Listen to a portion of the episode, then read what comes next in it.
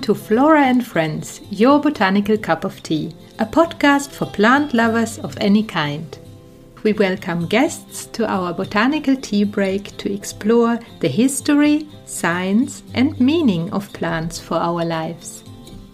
My name is Judith Lundberg Felten. I'm a plant scientist, university researcher, and founder of Flora L Design, and I'm the hostess of your botanical cup of tea.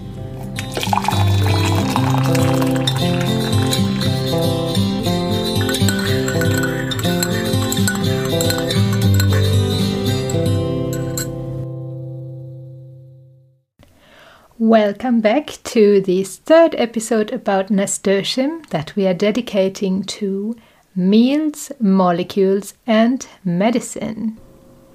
In this episode, you will learn how you can use nasturtium in your cooking, how you can grow it in your garden, and what kind of molecules it contains, and how those are researched for medical purposes. In today's interview, we are going to meet Mona Prestele, who is a landscape architect that graduated from Munich University. And Mona moved to Sweden 11 years ago and has set up a cafe in Västerbotten, which is in the north of Sweden, where she both grows her own garden and she uses the plants from her garden both for decorative purposes and for seasoning her food. A little information for our listeners who are not speaking or understanding Swedish. Even though Mona and I are both from Germany, we have recorded this interview in Swedish as we also have lots of listeners from Sweden. If you don't speak Swedish, head over to 9 minutes and 10 seconds into the podcast where we'll summarize the interview. And after the summary, we are going to move into the molecules and medical use of nasturtium and some rather recent research. Nu sitter jag här med Mona i eh, Hörnsjö i norra Sverige och eh, du har ju odlat krasse i din trädgård och i växthuset.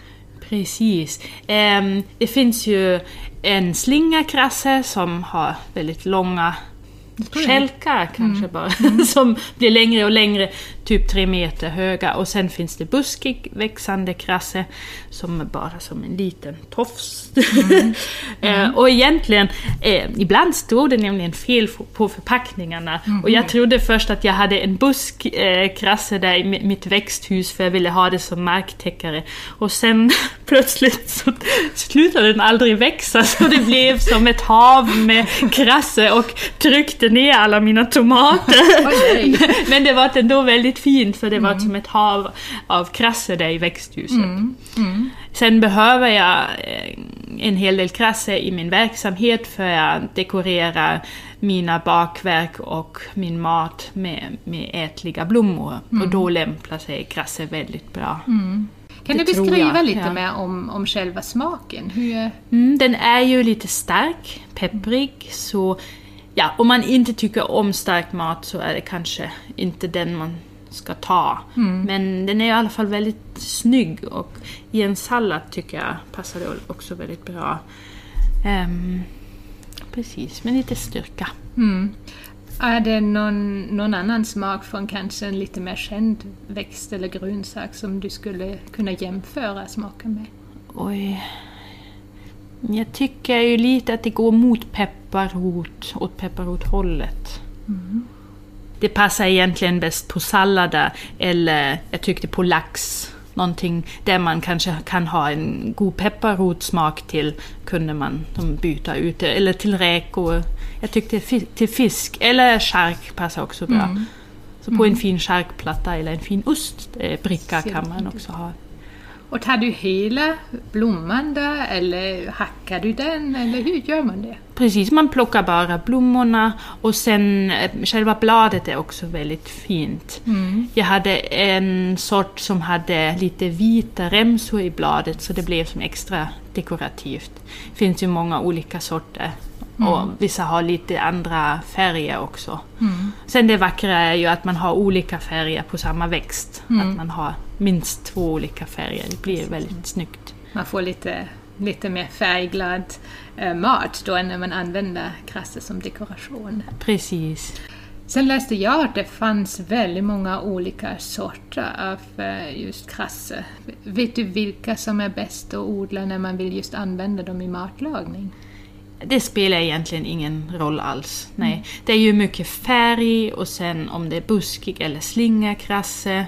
Det är nog mest skillnaden i färg mm. och bladet, hur bladet ser ut. Men det spelar ingen roll. Mm. Det är ju förstås kul om man har många olika färger, men egentligen är det inte så noga. Just innan vi började så sa du ju att man kan även använda frön här i, eh, i matlagning. Hur, på vilket sätt skulle man göra det då?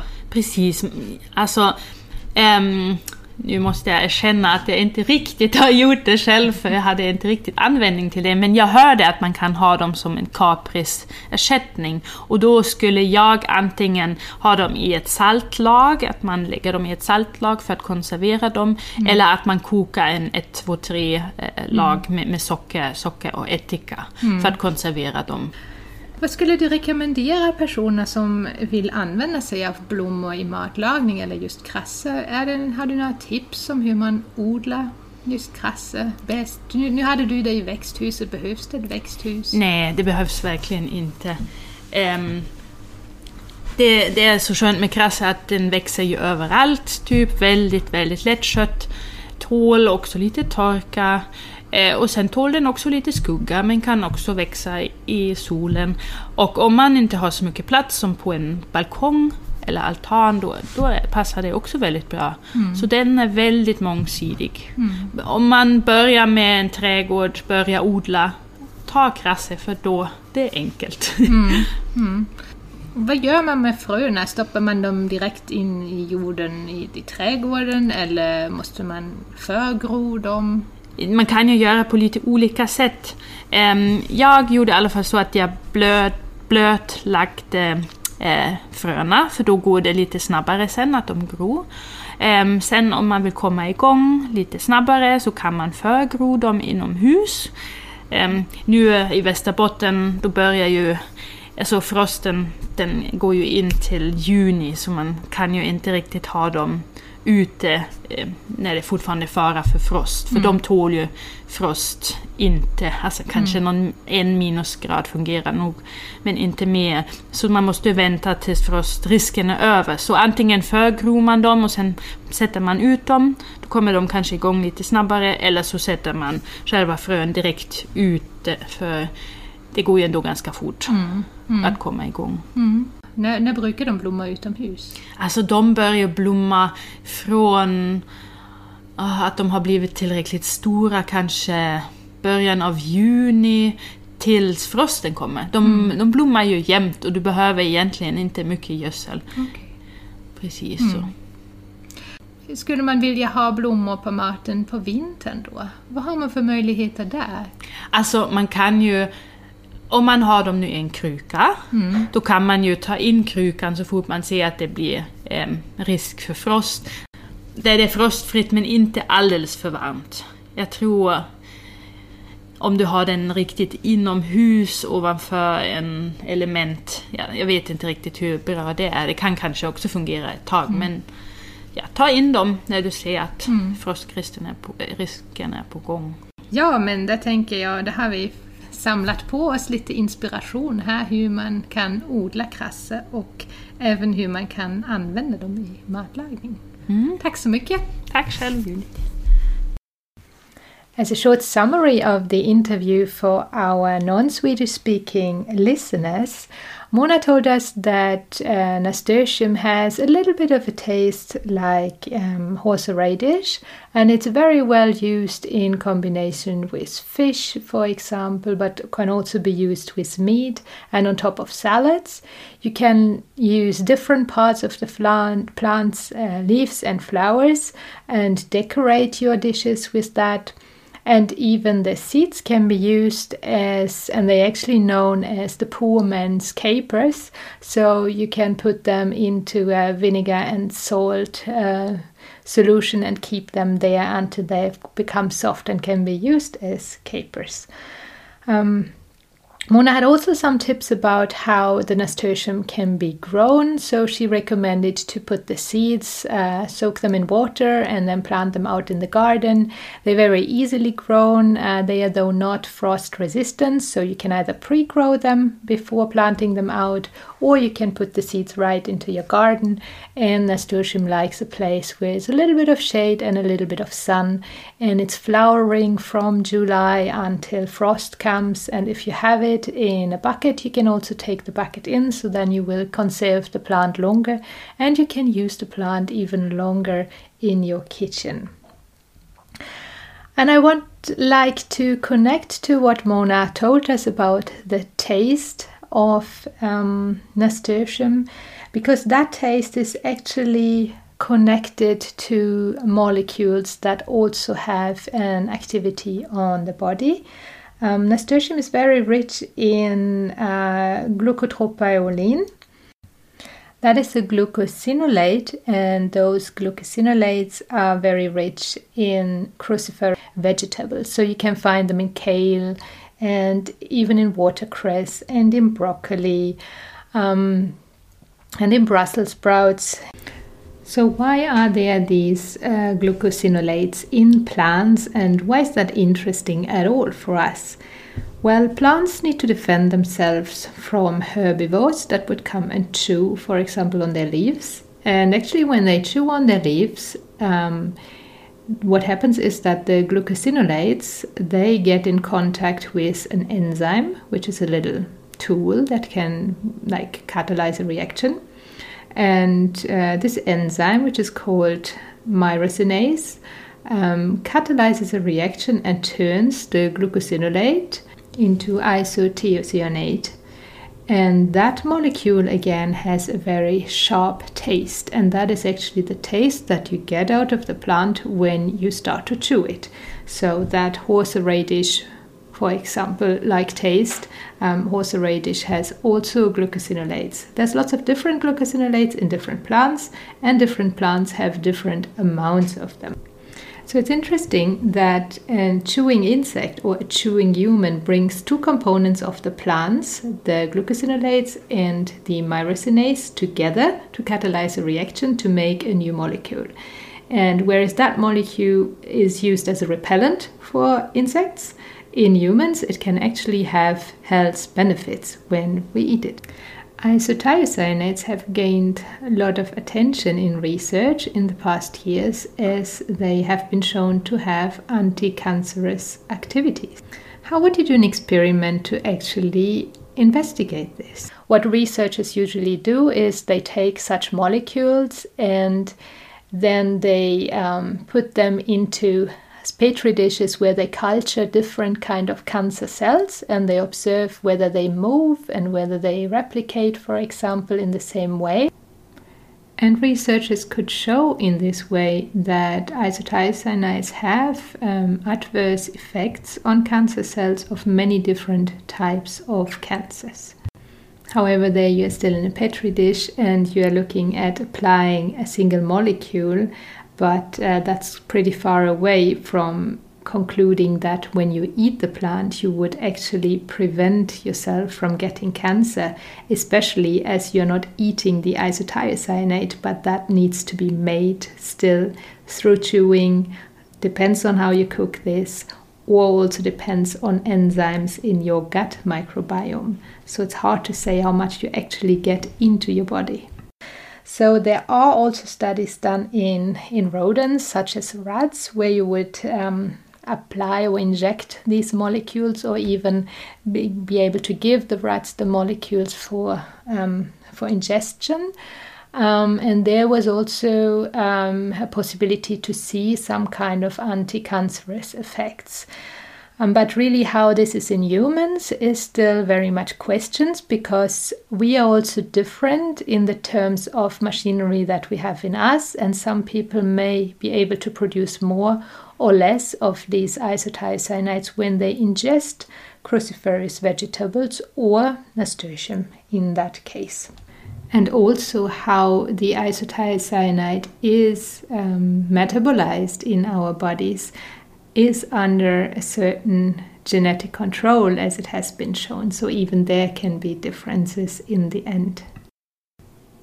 Also, other effects of nasturtium have been discussed. It's, for example, rich in C vitamin. It has antibacterial effect, so it can be used um, against, for example, human pathogens. And actually, back in in history, um, it was used when you had like a scar or a cat to to put uh, to put it on there because it would um, kill any kind of bacteria not any kind but specific bacteria and it has actually in that terms of bacteria also been shown to um, be um, have adverse effects on human um, bacterial pathogens but there again concentration matters um, and finally, there are other studies done that um, investigate the effects, for example, seen in rodents, that um, these molecules could lower blood tension, they could be interfering with the lipid metabolism and lower the risk for obesity.